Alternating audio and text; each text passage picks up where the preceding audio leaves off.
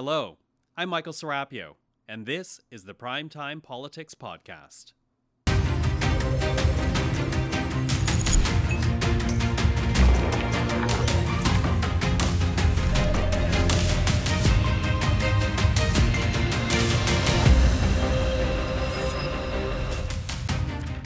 Tonight on Primetime Politics, the Emergencies Act inquiry. I suppose we would have given more credibility to the information. Why did Ottawa police ignore intelligence warnings about the convoy protest? We'll examine testimony provided today by the acting deputy chief. Also, the government simply cannot compensate every single Canadian. Stark assessments from the finance minister what should Canadians prepare themselves for in the months ahead? This is Primetime Politics. Hello, everyone. I'm Michael Serapio. A failure to appreciate. That is how Ottawa's acting deputy chief of police describes the situation. Local authorities in the city failing to appreciate intelligence that warned them the convoy protest would be more than a weekend affair. It is just the latest revelation out of the public inquiry looking into the invocation of the Emergencies Act testimony that builds on a story of chaos within police ranks as the protest became an occupation. Take a listen. Now, in hindsight, what would you have done differently in this planning phase? Um, I suppose we would have given more credibility to the information and intelligence telling us that there was a faction that were planning on staying for a much longer period of time. And there was also the issue, was it not, Deputy Chief, that there were some, uh, there was uh, a lot of uh, people within the Ottawa Police Service who, who disliked the chief and were not, not very happy with the chief's leadership. Is that fair to say? Um, there was definitely some dissension, and I don't know what all the reasons for leaving were, but it was a, uh, a time where I would say we were pretty uh, divided, exhausted. Joining us now is security analyst Michael Kempa, who is also a professor of criminology at the University of Ottawa. Michael, thanks for joining us. Thank you. So, I do want to begin with the comments that we heard today from the acting deputy chief of uh, Ottawa Police that uh, they should have paid closer attention to the intelligence.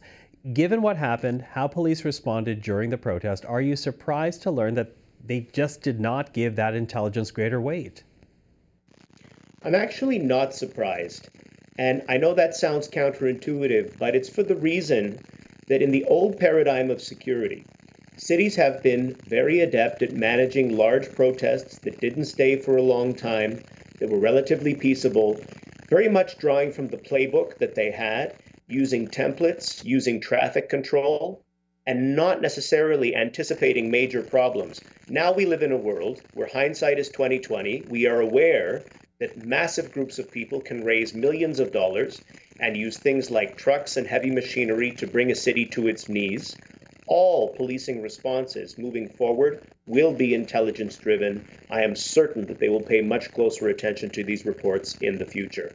So that may change the path going forward. But you know, we're also learning that there was uh, great division within the Ottawa police in, in terms of to how to respond to the protest. And to that, I do want to play a bit of what we heard from the former chair of the Ottawa Police Services Board. Let's take a listen. There was what I would describe as some sort of insurrection from within that was happening. And there there was always um, some tension in the ranks with Chief Sloly right from the beginning. The honeymoon for Chief Sloly in this town was short lived.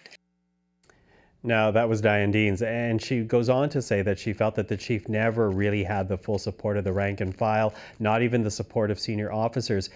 If that's true, what is your response? Does that explain to you, again, the actions that we saw eh, from Ottawa Police during the protest?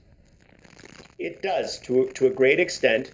And it's clear that Diane Deans uses the word insurrection. That's very harsh as a word. There were many layers of conflict between Peter Sloly as chief, uh, apparently his executive, the rank and file, and the police federation, what people know as the union. On the one hand, there was conflict over uh, Peter Sloly's leadership style. We heard that yesterday from Diane Deans. There were leaks to the CBC that he could be uh, very forceful or tyrannical in his dealings with underlings. We heard some confirmation of that from Trish Ferguson today. We'll wait to hear what Peter Sloly himself and Deputy Steve Bell has to say about that. But even deeper, when you bring in an external police off, uh, candidate as chief with a change agenda, there will be people within the organization that feel they've been passed over. There will be people who do not want to change their organization. There will be resentment. In the particular case now of this convoy and dealing with it, there was also a conflict between people like Trish Ferguson and Pat Morris, the head of intelligence for OPP, who were very much in favor of a PLT, a police liaison team mediation approach to dealing with protesters and an enforcement approach which was favored by Peter Sloly and others within the OPS. Now, all of this was happening in real time and they collapsed upon one another. It made for a very slow and sticky situation between those different policing organizations, between the police, the board, and the city, and within the Ottawa Police Service itself.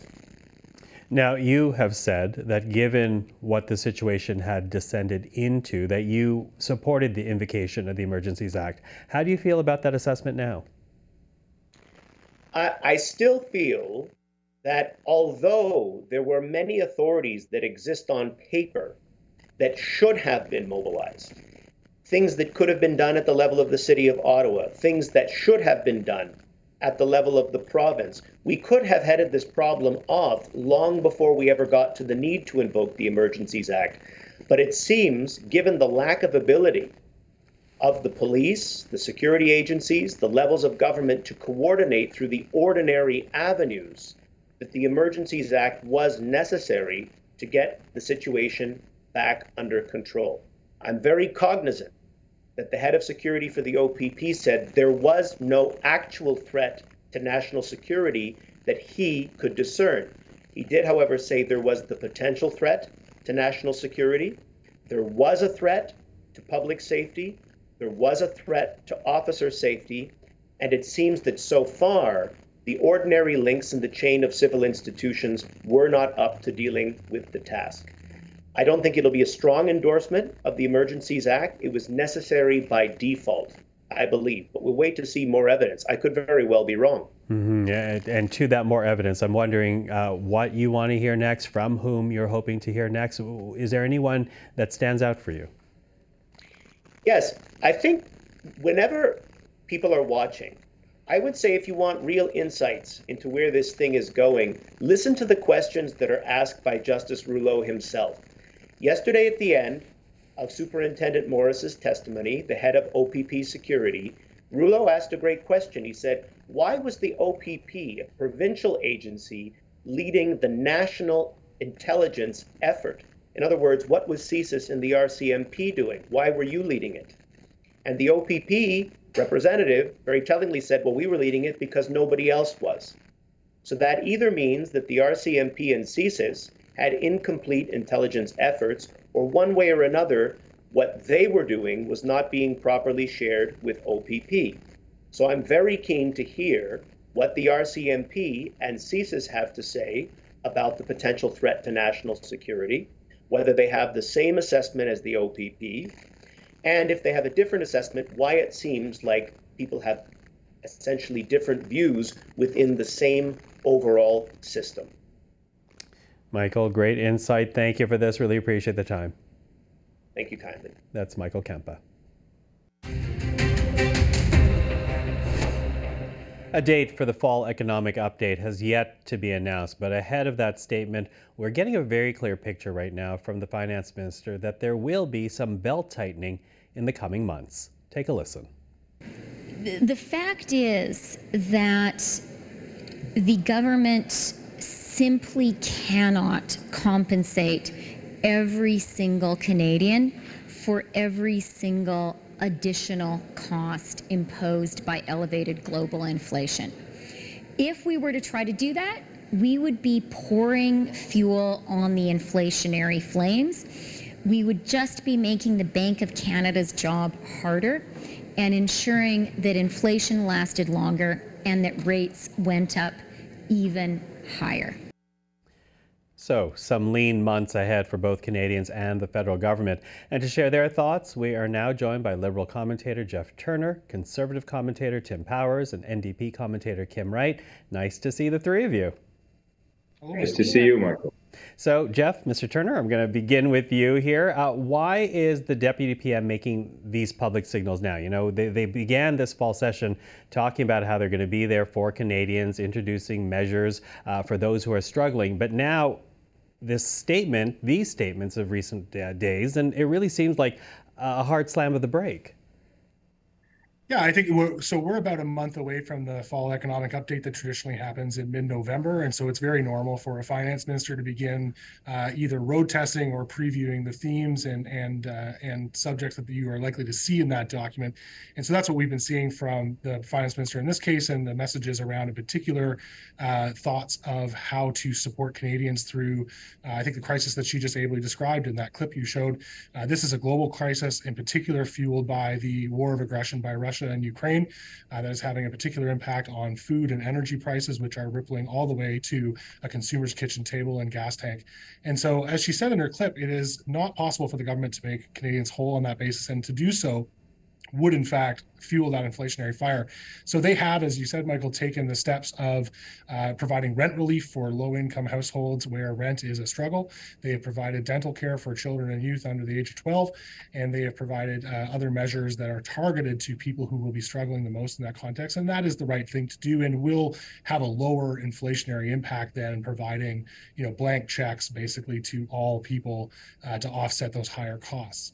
So I think it's a, a, prudent approach there, and I think we're starting to see uh, just the preview that these are really extraordinary times. These are very difficult times. We're on the precipice of perhaps uh, an economic shock on the back end of the inflation crisis we've been going through for the last year, mm-hmm. and uh, nobody quite knows how that's going to go. So prudence is the name of the game, and uh, and spurring our economy in the smartest ways we have available to us is a prudent growth strategy going forward. Tim, what's your reaction to that? Because to hear it from the conservative leader, uh, certainly yesterday, he was making the argument this is more than just the the impacts of, of global pressures. This is mm-hmm. also choices that the liberal government has made. So what's your reaction to that?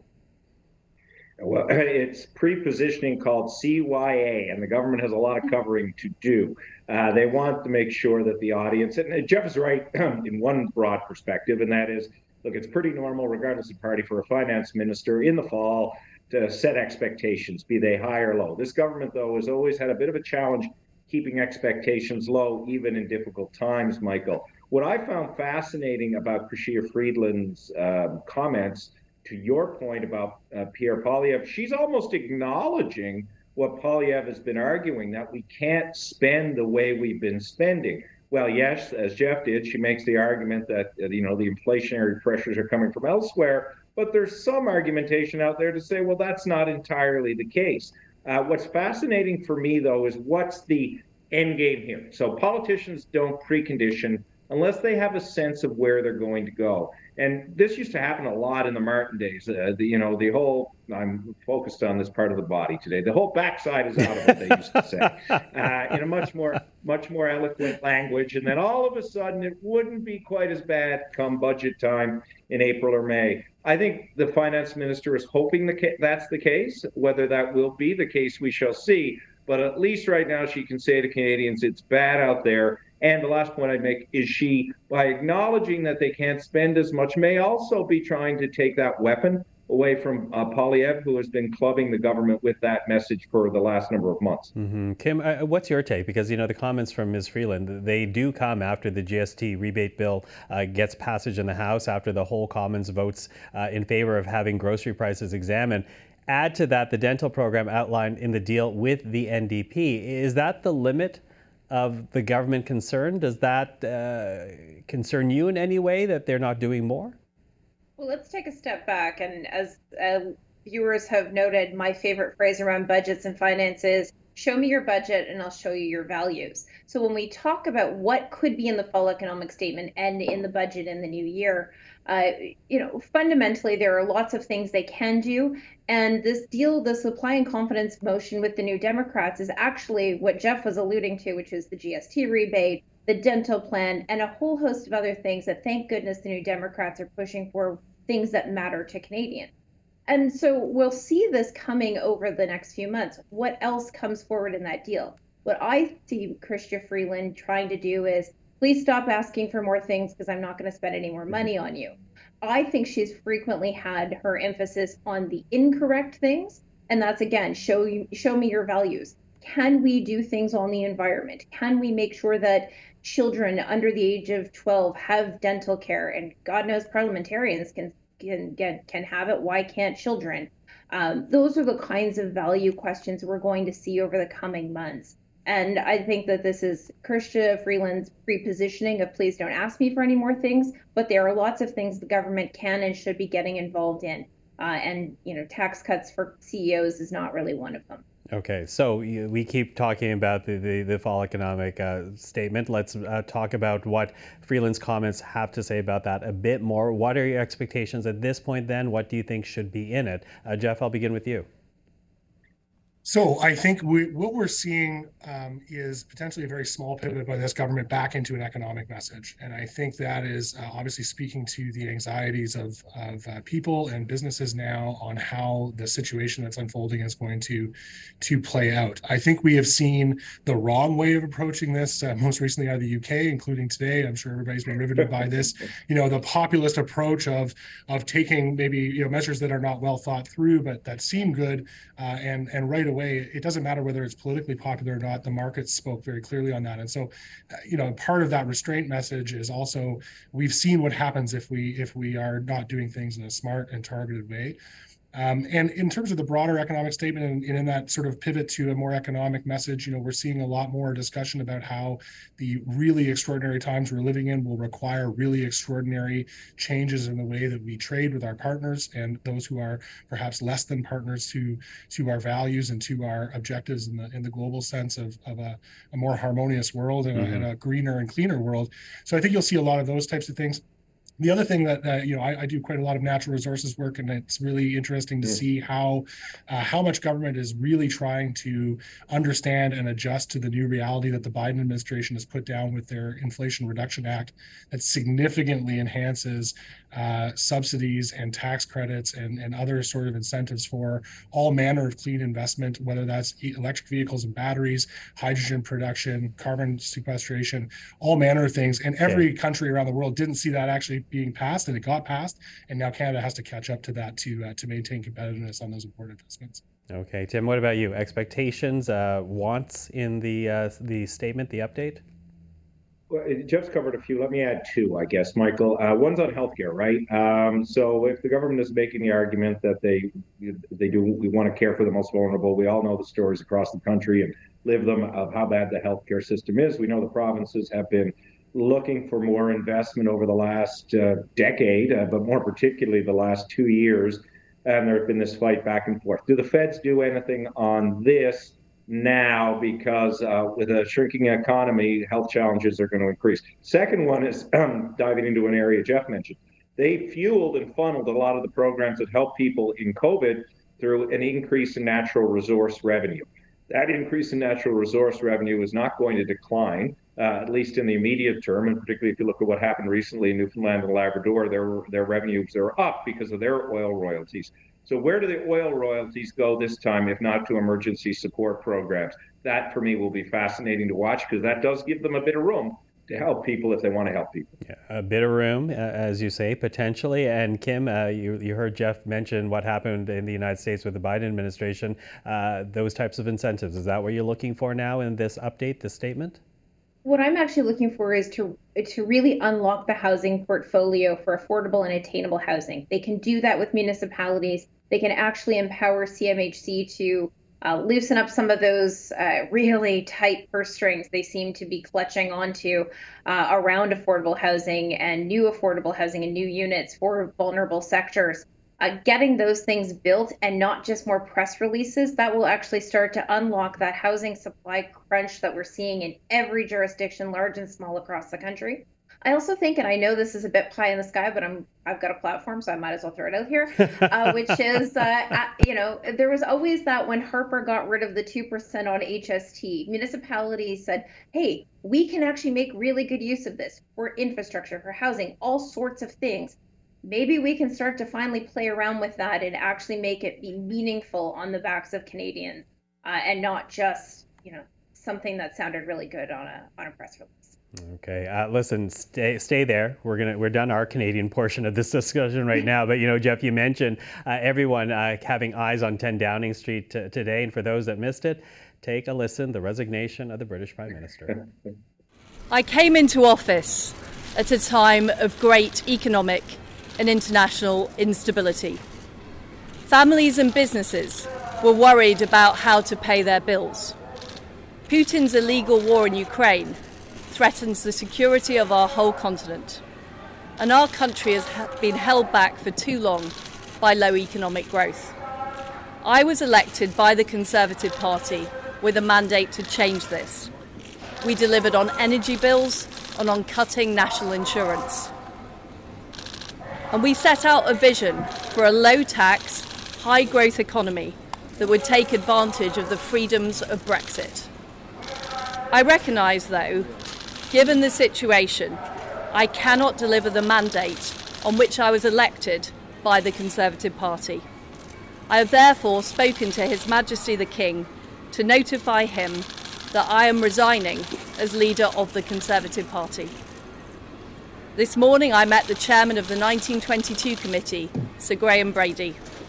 We've agreed that there will be a leadership election to be completed within the next week. This will ensure that we remain on a path to deliver our fiscal plans and maintain our country's economic stability and national security. I will remain as Prime Minister until a successor has been chosen. Thank you. So, Liz Truss is gone, resigning after 45 days in office, the shortest term for a prime minister in British history. Uh, I'm wondering, anything stand out for you guys? Any lessons that might be learned? Uh, we not a lot of time, but Jeff, very quickly just what a shame. Not because I'm a big supporter of her, but it's just it's unfortunate to see uh, a political career end like that. Uh, I think, as I said earlier, it's it's a demonstration of the power of populist messages to not translate into good policy. In fact, can potentially ruin an economy if you're not careful about it. And I think at the end of the day, she said she's not able to implement the mandate she has. Well, that mandate's pretty impossible because I think they've locked themselves into really bad economic situation with the Brexit. Brexit, by the way, that was championed by conservatives across Canada, and I think was a horrible horrible mistake for that country, and now they are paying the repercussions of that horrible mistake. Tim? Michael, the betting line is you'll last longer in your role than Liz Truss did in hers. So I'm, I'm with you. I don't think you're going to be replaced by a head of lettuce. Uh, and Peter's not going to make a comeback. I, I, I, agree with everything Jeff said. Look, uh, populist quackery does not make good governing. Canadian populists who seek to appeal to um, the wild tranche out there that believes it's easy to run governments, pay attention. Yeah, okay. I, I better outlast that because I have a mortgage to pay. Uh, Kim, what about you? Any lessons stand out?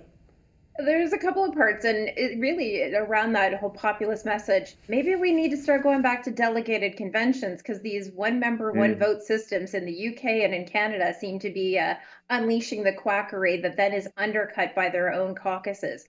Maybe there's some sort of a Tinder profile we can get for conservative leaders. I don't know, but definitely we need to go back to uh, delegated conventions here.